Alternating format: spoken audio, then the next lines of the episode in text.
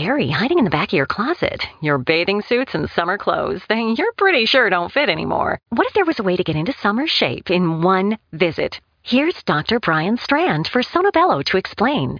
It really is quite remarkable. Sonobello doctors use a technology called microlaser fat removal, and the results are amazing. We customize your procedure to accomplish your goals. Just share with us the problem areas where you'd like the fat in inches removed, and in one visit, they're gone permanently. I can't tell you how often I hear clients say how many years they've been trying to diet and exercise those inches away, and we did it in one comfortable visit. It's time to get your summer on. Visit any of our Sonobello locations across the U.S. and right now you can save $250. Visit sonobello.com slash save. sonobello.com slash save. That's sonobello.com slash save. There's something scary hiding in the back of your closet. Your bathing suits and summer clothes, they you're pretty sure don't fit anymore. What if there was a way to get into summer shape in one visit? Here's Dr. Brian Strand for Sonobello to explain. It really is quite remarkable. Sonobello doctors use a technology called microlaser fat removal, and the results are amazing. We customize your procedure to accomplish your goals. Just share with us the problem areas where you'd like the fat in inches removed, and in one visit, they're gone permanently. I can't tell you how often I hear clients say how many years they've been trying to diet and exercise those inches away, and we did it in one comfortable visit. It's time to get your summer on. Visit any of our Sonobello locations across the U.S. and right now you can save $250. Visit sonobello.com slash save. sonobello.com slash save. That's sonobello.com slash save.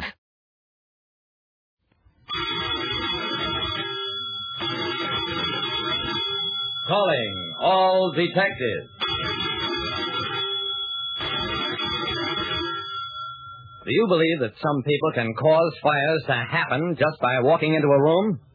That is the situation on this page from my casebook.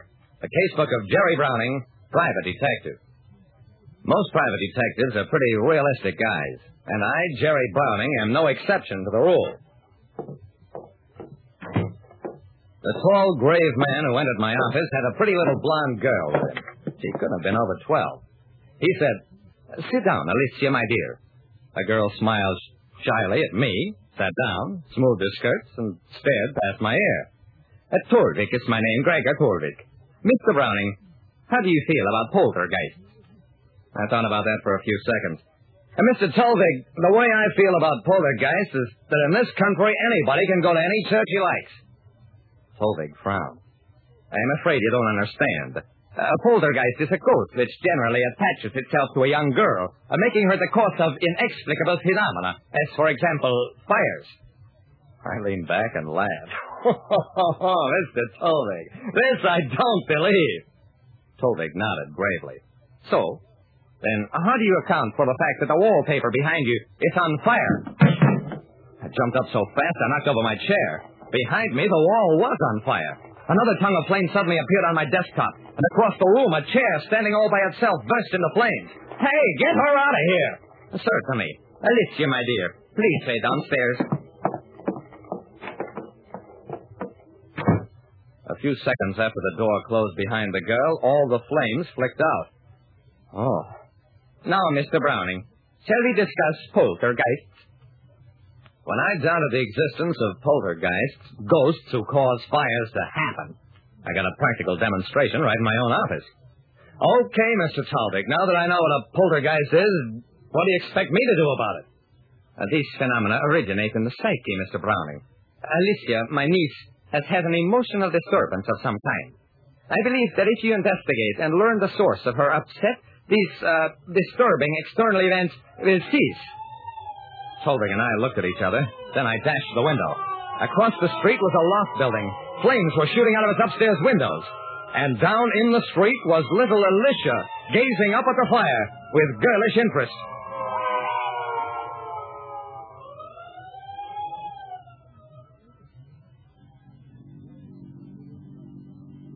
Tolvig had given me an address on the edge of town, and that's where I was driving him and his niece.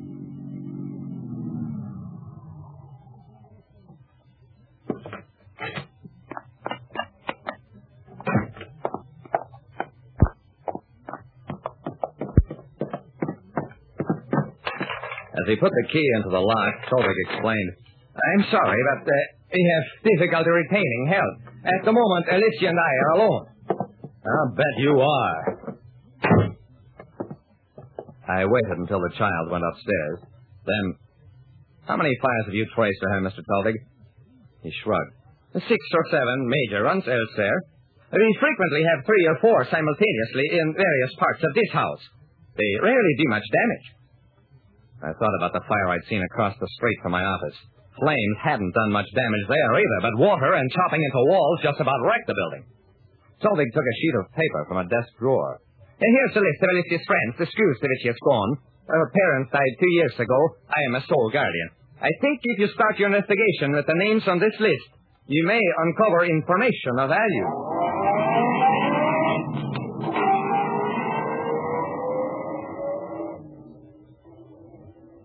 I drove back to town, straight to the library, where I read a long article about poltergeists and the stuff they were able to do. Maybe. Near as I could make out, the writer of the article was hedging. He told you what some people believed. Take it or leave it.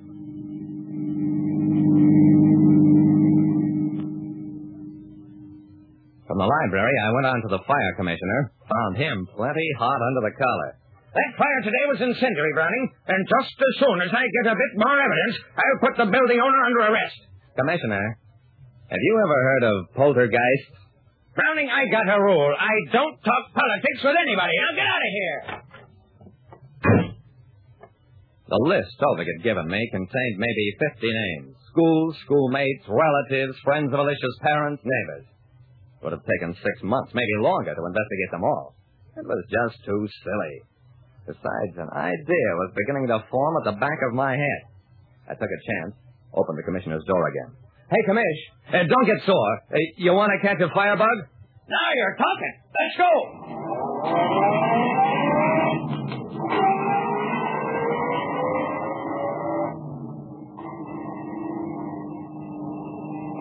On the way out to the Tolvik house, I gave the commissioner a briefing on poltergeists and what I intended to do about them. He listened gravely, then, It's a bit irregular, Browning, but I'll take a chance.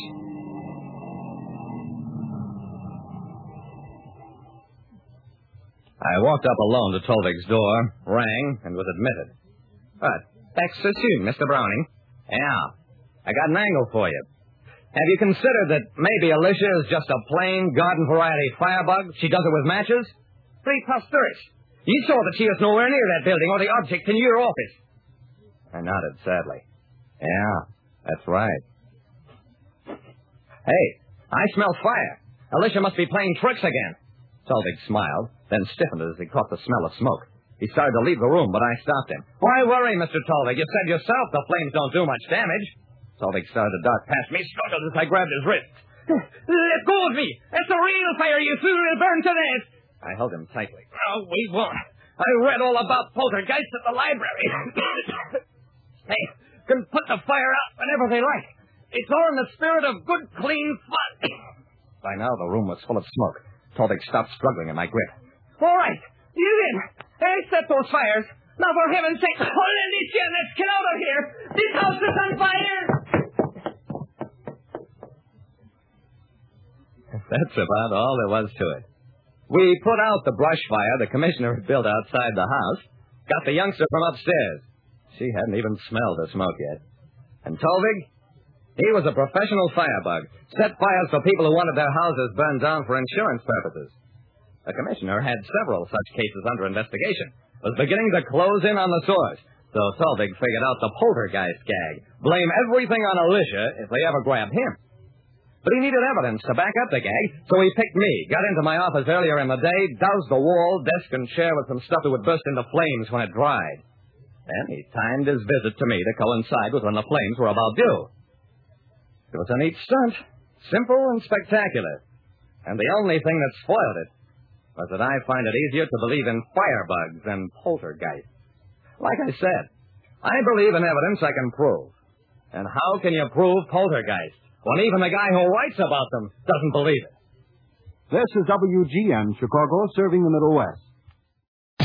Great news! For a limited time, you can get one month free of Spectrum Mobile service. That's right, one month free with any new line. This exclusive offer is only available at select Spectrum stores, so stop by today.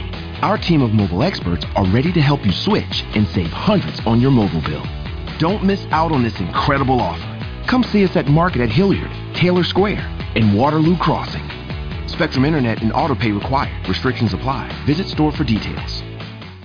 You see where your business can go. To get there, you may need another 10 trucks. At Century Insurance, we put more than 115 years of industry experience to work to help protect you as you launch a new delivery service or expand into a new region and reach your business goals. Century, right by you. Property and casualty coverages are underwritten and safety services are provided by a member of the Century Insurance Group, Stevens Point, Wisconsin. For a complete listing of companies, visit century.com. Policies, coverages, benefits, and discounts are not available in all states. See policy for complete coverage details.